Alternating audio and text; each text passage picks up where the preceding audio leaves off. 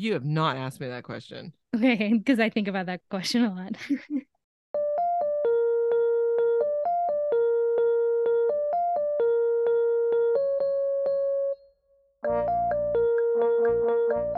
Welcome to Talk Talk Vote. So, Rachel, I was wondering the other day, how exactly does Congress work? It's a great question, Anne. Well, thank you. So, the first thing to know is that the US Congress is made up of two chambers the House of Representatives and the Senate. The House of Representatives is made up of 435 elected members that are divided among the 50 states in proportion to their population. In addition to those 435 people, there are six non voting members, and those people represent the District of Columbia, Puerto Rico, American Samoa, Guam, the U.S. Virgin Islands, and the Commonwealth of Northern Mariana Islands. The person who leads the House is called the Speaker of the House, and they are elected by all of the representatives. And the Speaker of the House is actually third in the line of succession to the presidency. Ooh, that's a big job. It is, yes. The Senate, on the other hand, is composed of 100 senators, two for each state. The Senate doesn't have any non voting members. The Vice President of the United States serves as the President of the Senate and only votes if there's a tie in the Senate. So the Vice President is sort of the 101st member of the Senate because Yeah. the Vice President is not counted among the two from each state. Correct. And the House of Representatives, we sort of loosely call that Congress, right? You hear in the news Congress and the Senate, but the whole thing is technically is Congress. Yes. But when we say less formally Congress, we mean the House of Representatives. Yes, most often that is what people are referring to. They they never mean just the Senate when they say Congress. But technically, they should talk about the House and the Senate. But they don't. Another little piece of information is that the term of Congress runs from each odd numbered year to the next odd numbered year. So, for example, the 100th Congress ran from January 3rd, 1987 through January 3rd, 1989. I say, hmm, two January 3rds. January 3rd is the traditional date when the new session of Congress convenes. Congress has developed a, a committee system to make considering the hugely wide array of different topics of bills that they have to consider easier. So each House of Congress has a number of standing or permanent committees and select or special temporary committees. And together, the two chambers can form joint committees to consider subjects that they have commonly in interest.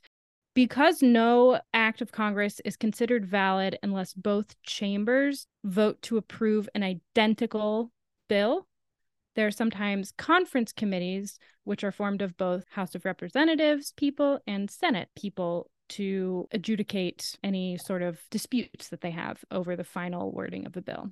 So you might be wondering why are there these two different chambers? Why don't we just have one group of people? So the US Congress didn't actually start out as what is called bicameral. Bi meaning two, and camera is the Latin word that means chamber. So, the first iteration of our country under the Articles of Confederation had just a single house.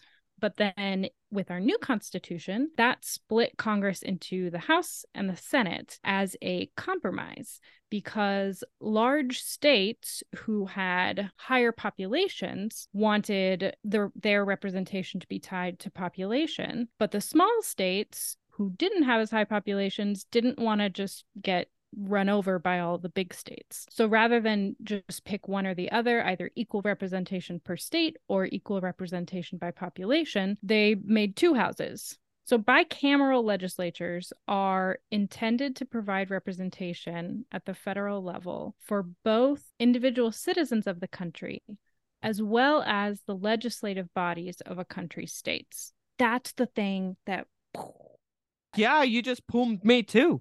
So, in fact, in the US, until the ratification of the 17th Amendment in 1913, senators were chosen by state legislatures, not by popular vote. Since then, they've all been elected by popular vote, but the original structure was to give the state legislatures representation at the federal level. So is this a system, this bicameral system representing both the individual and the state? Is that a system that exists somewhere else? Did oh my we... gosh, I'm so glad you asked. Did we copy that? Did we invent it and other people copied? We did not invent it. There are currently about 41% of governments worldwide that have bicameral legislatures, and about 59% employ different kinds of unicameral legislatures. So, some countries with bicameral legislatures include Australia, Brazil, India, the United Kingdom, who we definitely would have probably emulated, the Netherlands, Russia, and Spain. Unicameral legislatures started to get more popular in the 20th century. Some countries that have more recently adopted that are countries like Greece, New Zealand, and Peru. So, have we always had the same number of representatives from the beginning to now? We have not. So the size of the house when it was first established had 65 seats. Hmm. And the Wait, 65 seats? Yes. And we have 430 now? 435. Don't That's what I meant. 435? I knew that. Do you want to say it again? Nope. Okay.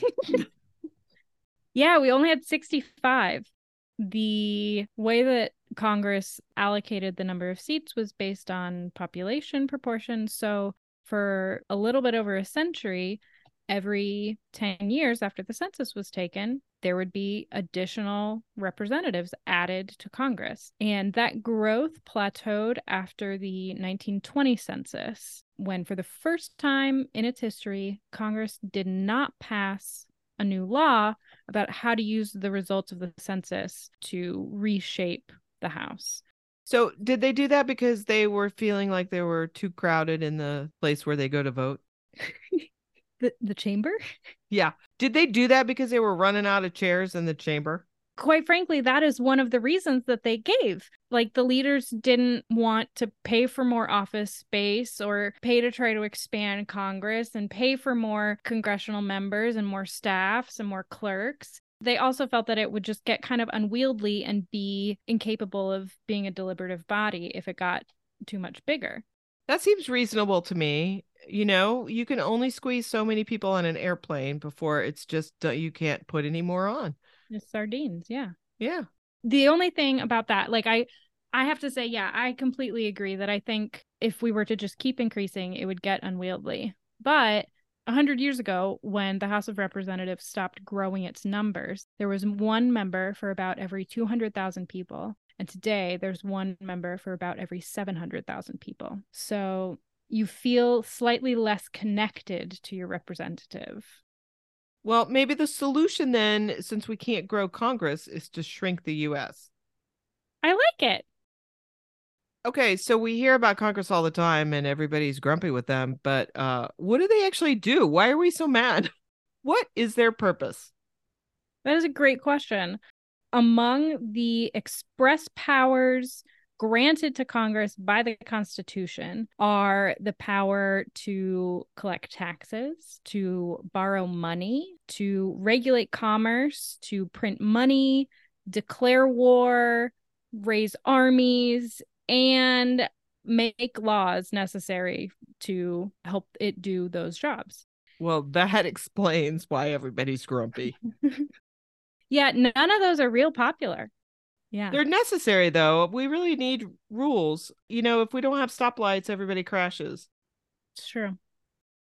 One interesting thing about the split of having these two houses is that they have sort of different areas where they specialize and they also have different powers to some extent. So, for example, only the House is allowed to pass an article of impeachment against an official, but it's the Senate's job to actually have the trial for that impeached official, and it can't go the other way. Then, more generally, the House tends to focus more on internal matters, particularly money, while the Senate focuses more of its energy on foreign policy. All right. That was so interesting. I definitely learned some things researching this. Yeah. And we're supposed to know more than the average bear. There's a lot to I, know. Yeah. I think I know more about uni versus bicameral legislatures than the average bear, but I haven't talked to one recently. Well, well, you got to get out. That's that's what your generation has to get out more. Touch grass. Talk to bears.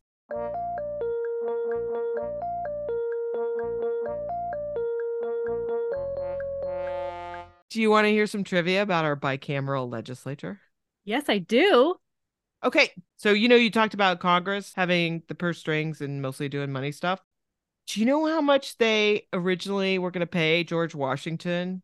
Let's see. It was the olden days.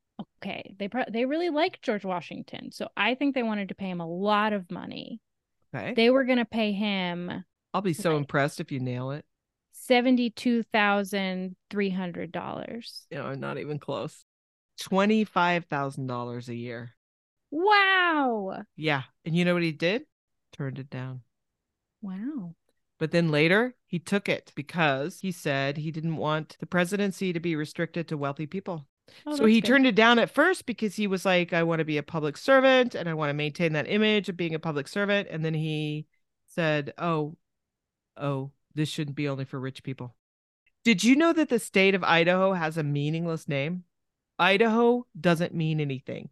I did not know that. Lobbyists convinced Congress that the word Idaho was a Shoshone word for gem of the mountains, but it wasn't. They were just salesmen and they convinced Congress. So in 1860, when Colorado needed a name, there was a mining lobbyist named George M. Willing, and he suggested Idaho to Congress. And he's the one that said, it means gem of the mountain they said, well, no, we're going to name it Colorado. So they named it Colorado. But then later, when it was time for another state, they re-suggested it. They said, yeah, it sounds like a great idea. Wait, so did Mr. Willing know that this was fabricated?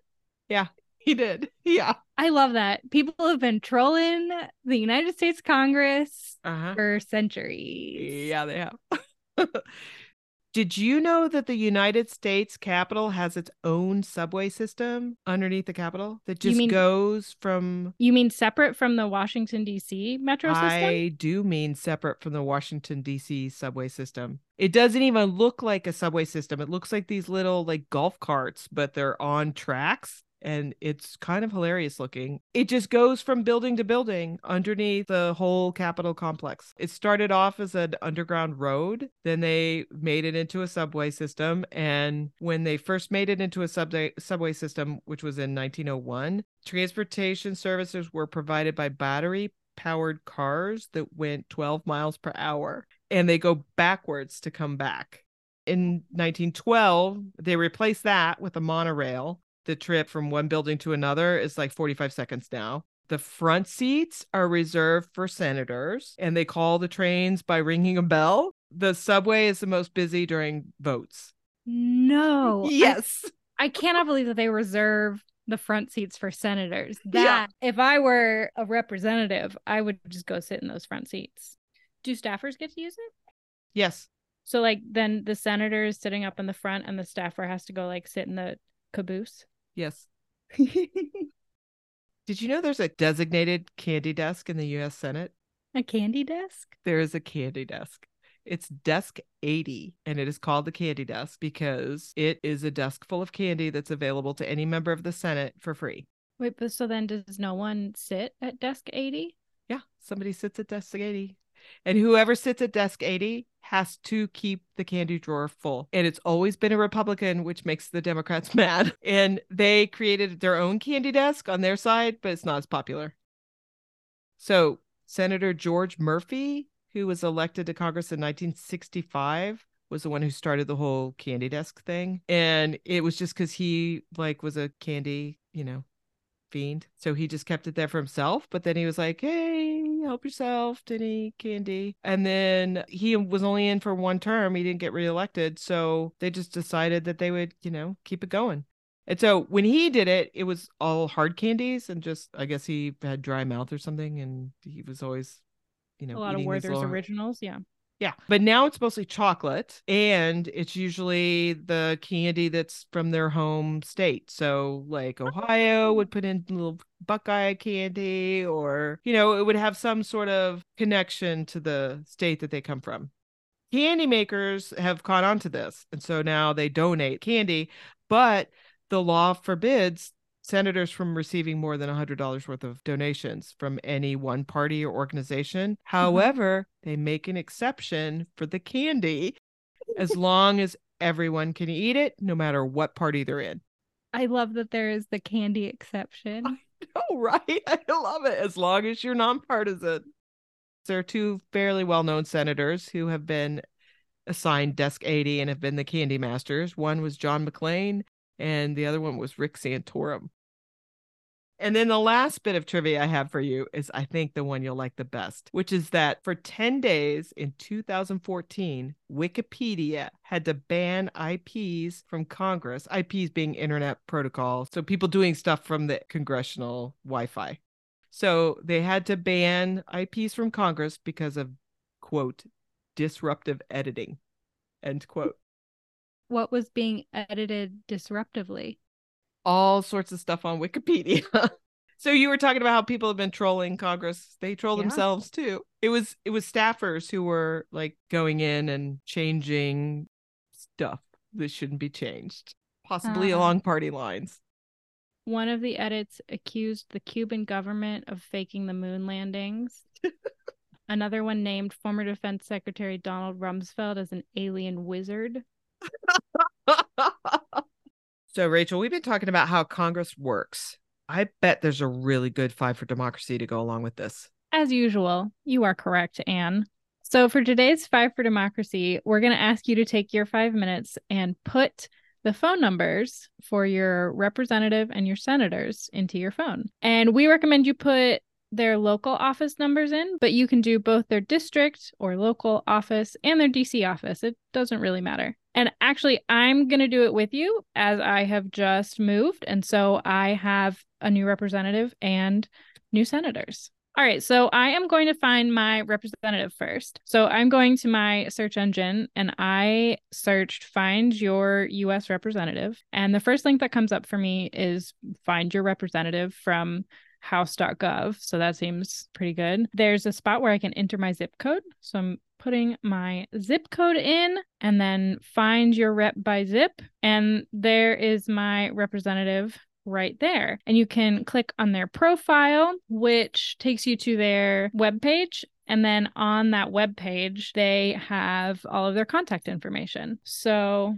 I'm going to put my representative's district office in my phone. Add number, create new contact. So now I have added her number to my phone and I can just when I'm in the car if I have something that I want to talk to her about cuz my phone is Bluetooth enabled in my car. I'm not doing anything dangerous. I can tell my car to call my representative and I can just make it really fast and easy. I was totally going to tell you that that that's my favorite thing to do is that I listen to a, a, podcast like Talk Talk Vote and I hear a story about something that I want to weigh in on and I do most of my listening in the car and then I will just tell my car to call my representative I like to have the local office number in my phone because I can actually talk to a person usually, which I like.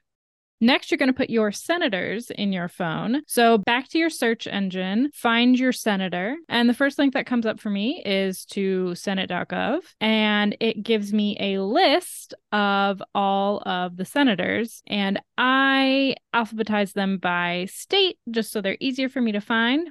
And then you'll have two senators. So you'll click on the name of one of your senators and it will take you to their website. Once again, they should have a contact section. From there, you will be able to once again find their office numbers. People often have more than one district location, especially for the Senate, since they're covering a larger space.